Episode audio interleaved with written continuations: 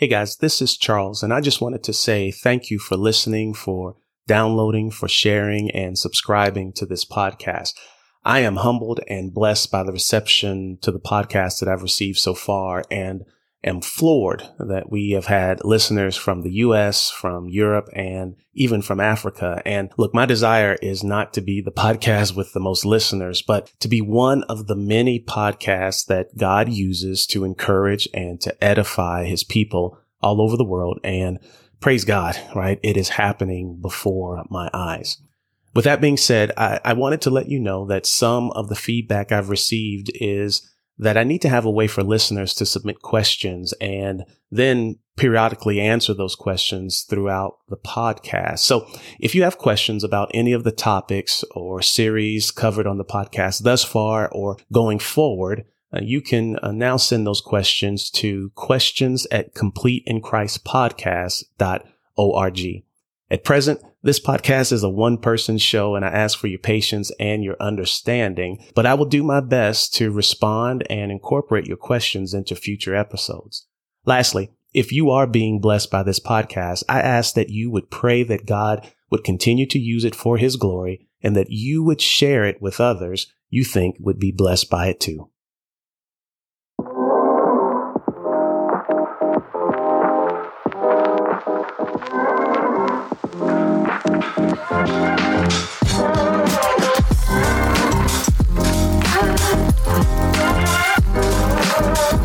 Hello, I'm Charles Wright, and welcome to the Complete in Christ podcast, where we endeavor to fit the pieces of our lives together according to the Word of God. We're continuing our study of the book of Colossians, asking the question Is Christ enough? The Colossian believers wanted more. Simply knowing Christ wasn't enough for them. They also wanted to know and experience so called deeper spiritual truths and power. They believed in Christ and the gospel, but still found themselves looking for more. They were caught in a crosswind of cultures and influences and had started to doubt whether Christ was truly enough to handle all the concerns of their lives. In today's episode, we're finishing up Colossians chapter 2, walking through verses 16 through 23, where Paul gives the Colossians some marching orders based on what he has shared so far. So let's get to it. In this final section of chapter 2, uh, specifically verses 16 through 23, Paul is now putting forth his conclusion, his main point, based on everything that he's been talking about from verses 1 through 15. Again, we are keyed off to this being kind of his summary because of the fact that verse 16 starts with therefore, indicating that at least in Paul's mind, he has presented his case. He's laid out his evidence in such a manner that it leads to a certain conclusion, that it necessitates a particular response. And I personally uh, really like this about Paul and, about his writings. While some uh, of the theology can be deep, and in some places uh, we may have to kind of wrestle with Paul's theology and, and what does he mean and what is he trying to convey. At the end of the day, Paul is still going to kind of put it in shoe leather for us. In other words, we don't have to uh, know with 100% certainty what Paul meant when he referred to the elemental spirits or the elemental principles in verse 8 in order to do what he is about to lay out in this section. He isn't leaving it up to us to determine the conclusion, the then of the if then clause, so to speak. It isn't left up to our interpretation, our own sliding scale of what would be an appropriate response, but instead, after explicitly explaining the indicatives, he also explicitly explains the imperatives, the commands, the to-dos, the actions that should follow. And you may recall from an earlier episode of the podcast on genres in the Bible that presenting information in order to lead your audience to a certain decision is a standard feature in prose discourse which is the literary genre that many of the New Testament letters fit into, and especially Paul's letters.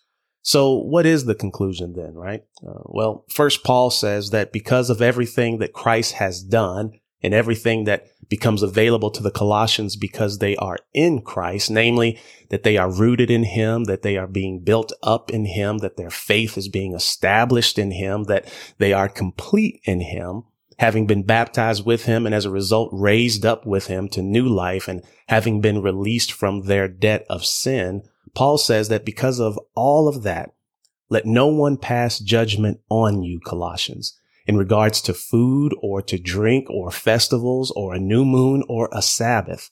Now, uh, what Paul has in view here is likely related to a group of folks um, called the Judaizers. And, and this group typically would come behind Paul. And after Paul had preached salvation by grace through faith in Christ alone, they would add some addendums to that especially for the Gentile believers, and would teach that yes, they are saved by believing in Christ, but that salvation is still missing something. It's, it's not made complete until they start maintaining the Old, Old Testament kind of dietary and custom laws and ritualistic laws.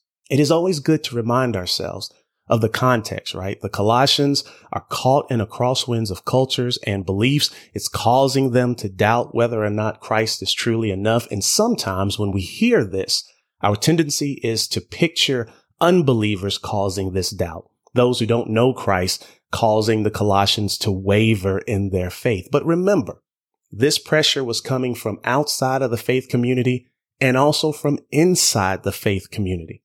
And if we reflect on all that Paul has discussed up to this point in his letter, we see, right, that chapter one focuses greatly on the supremacy of Christ, on who he is, in order to address those outside of the faith who would be maybe sowing seeds of doubt into the minds of the Colossian believers.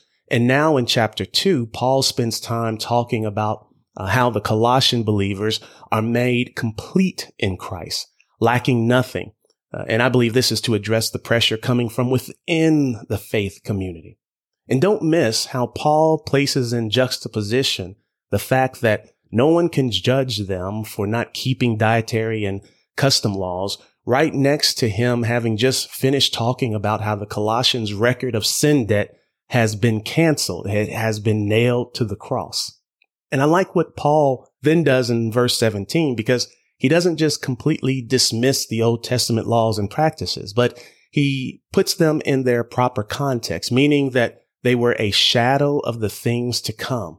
And what actually is casting that shadow is Jesus Christ. Now, it is important for us to make a distinction. Notice that Paul is addressing dietary laws and decrees about holidays. He's not saying that the Ten Commandments, for instance, aren't in play anymore and should no longer be followed. But remember, that the laws about diet and about the holidays were really focused more on clean versus unclean as it related to being able to enter into God's temple to worship him.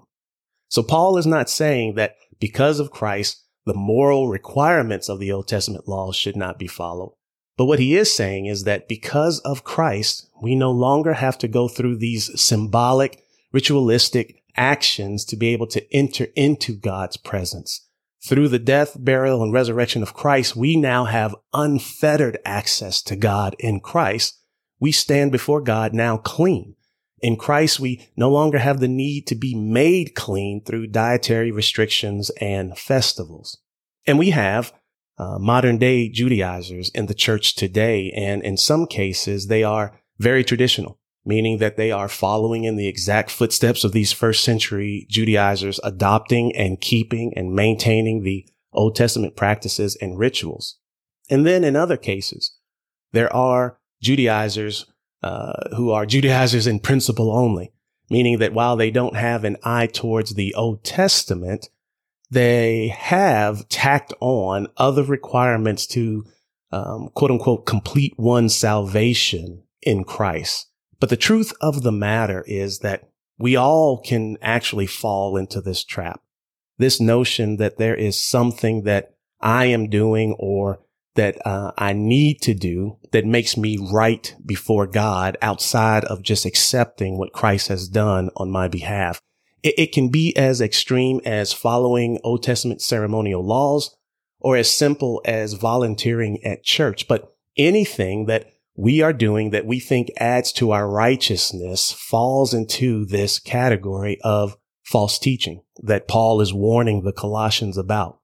If you're wondering how you view these things, um, you do in, in the living of your own faith or the living out of your faith, here's a really simple test. When you think about whatever it is that you're doing, uh, reading your Bible, going to Bible study, volunteering at church, whatever the case may be. And then you think about others who aren't doing that thing. Does a part of you feel like you are a better Christian than they are?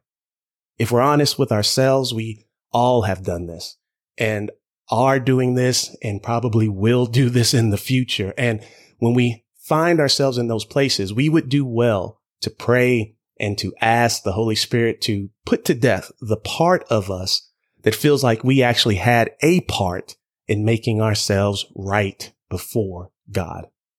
Paul continues with other areas in which the Colossians were feeling pressure to add to their faith in Christ. When in verse 18, he mentions asceticism and angel worship. Now, asceticism or self-abasement in this context is referring to an extreme form of self-denial or severe treatment of the body, as we will see later on in verse 23. And the reference to angels in the original Greek, it's not exactly clear if this is literal worship of angels or it's angels in the act of worshiping. But based on the context, I believe, and, and some of the commentaries that I've looked at to uh, kind of sort this out seem to suggest as well and believe that what Paul has in view here is the idolatrous act of angel worship.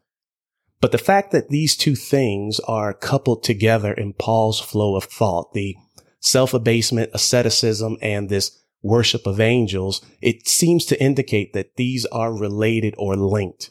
That whatever was going on in the contemporary context of the Colossian church, these two things were tied together, meaning that there were some probably teaching that severe treatment of the body, for example, fasting, enabled one to experience a deeper level of their faith and allowed them to see uh, visions of angels that um, they could then begin to worship. And the opening phrase of, of this particular verse, let no one disqualify you, or in some translations, let no one rob you of your prize, seems to suggest that these false teachers were saying, look, you think that you're complete in Christ, but there is a deeper level. There is a higher revelation that you can experience the greater things of God. See, you can have visions of angels and, and peer into the very throne room of God if you would only do these other extreme things. This made me think of Elijah and the prophets of Baal in 1 Kings in 18, when Elijah challenged them to have Baal rain down fire on the altar and consume their sacrifice. It says that the prophets of Baal then began to cry out and cut themselves as was their custom. And so what we see, right, is, is this idea of doing these extreme things to their body to uh, get to uh, their God, so to speak, or to be able to experience or to make their God move on their behalf.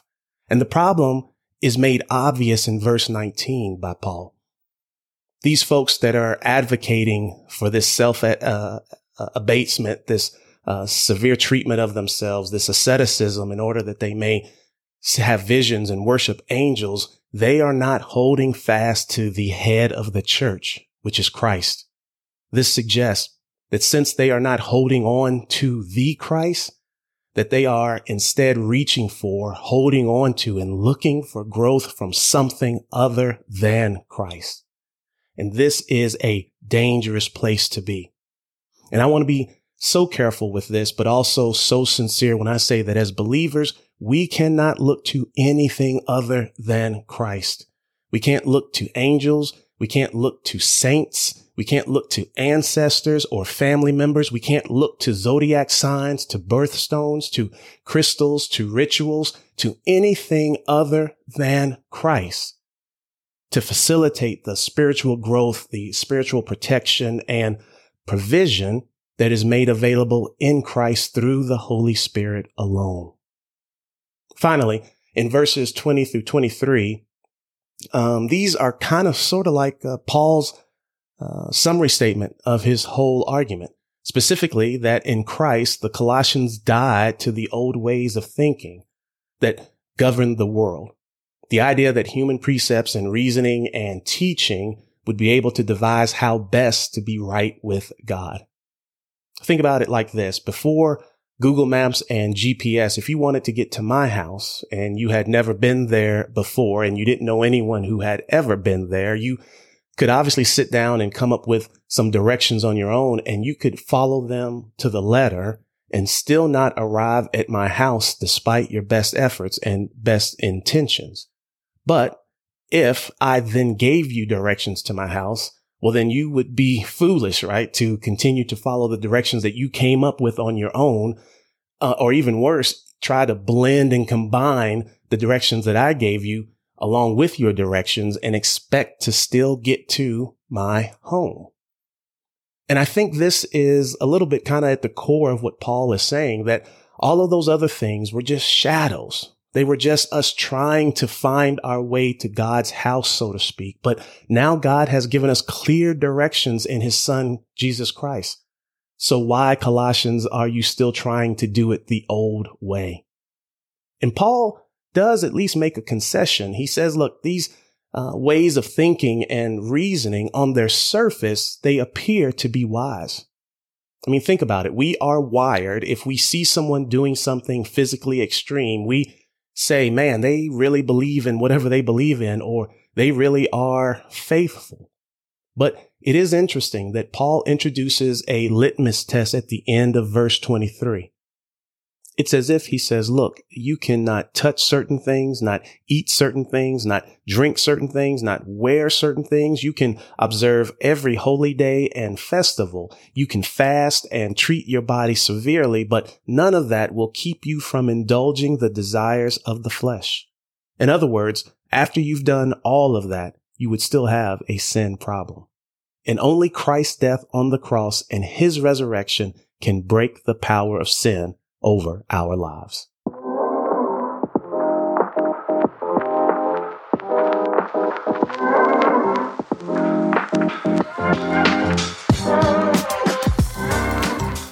Thank you for tuning in to this episode of the Complete in Christ podcast. If you have any questions regarding this episode or series, you can send them to questions at completeinchristpodcast.org. Please include your name, where you're from, and the specific episode you're referencing. Again, my name is Charles Wright, and until next time, be blessed.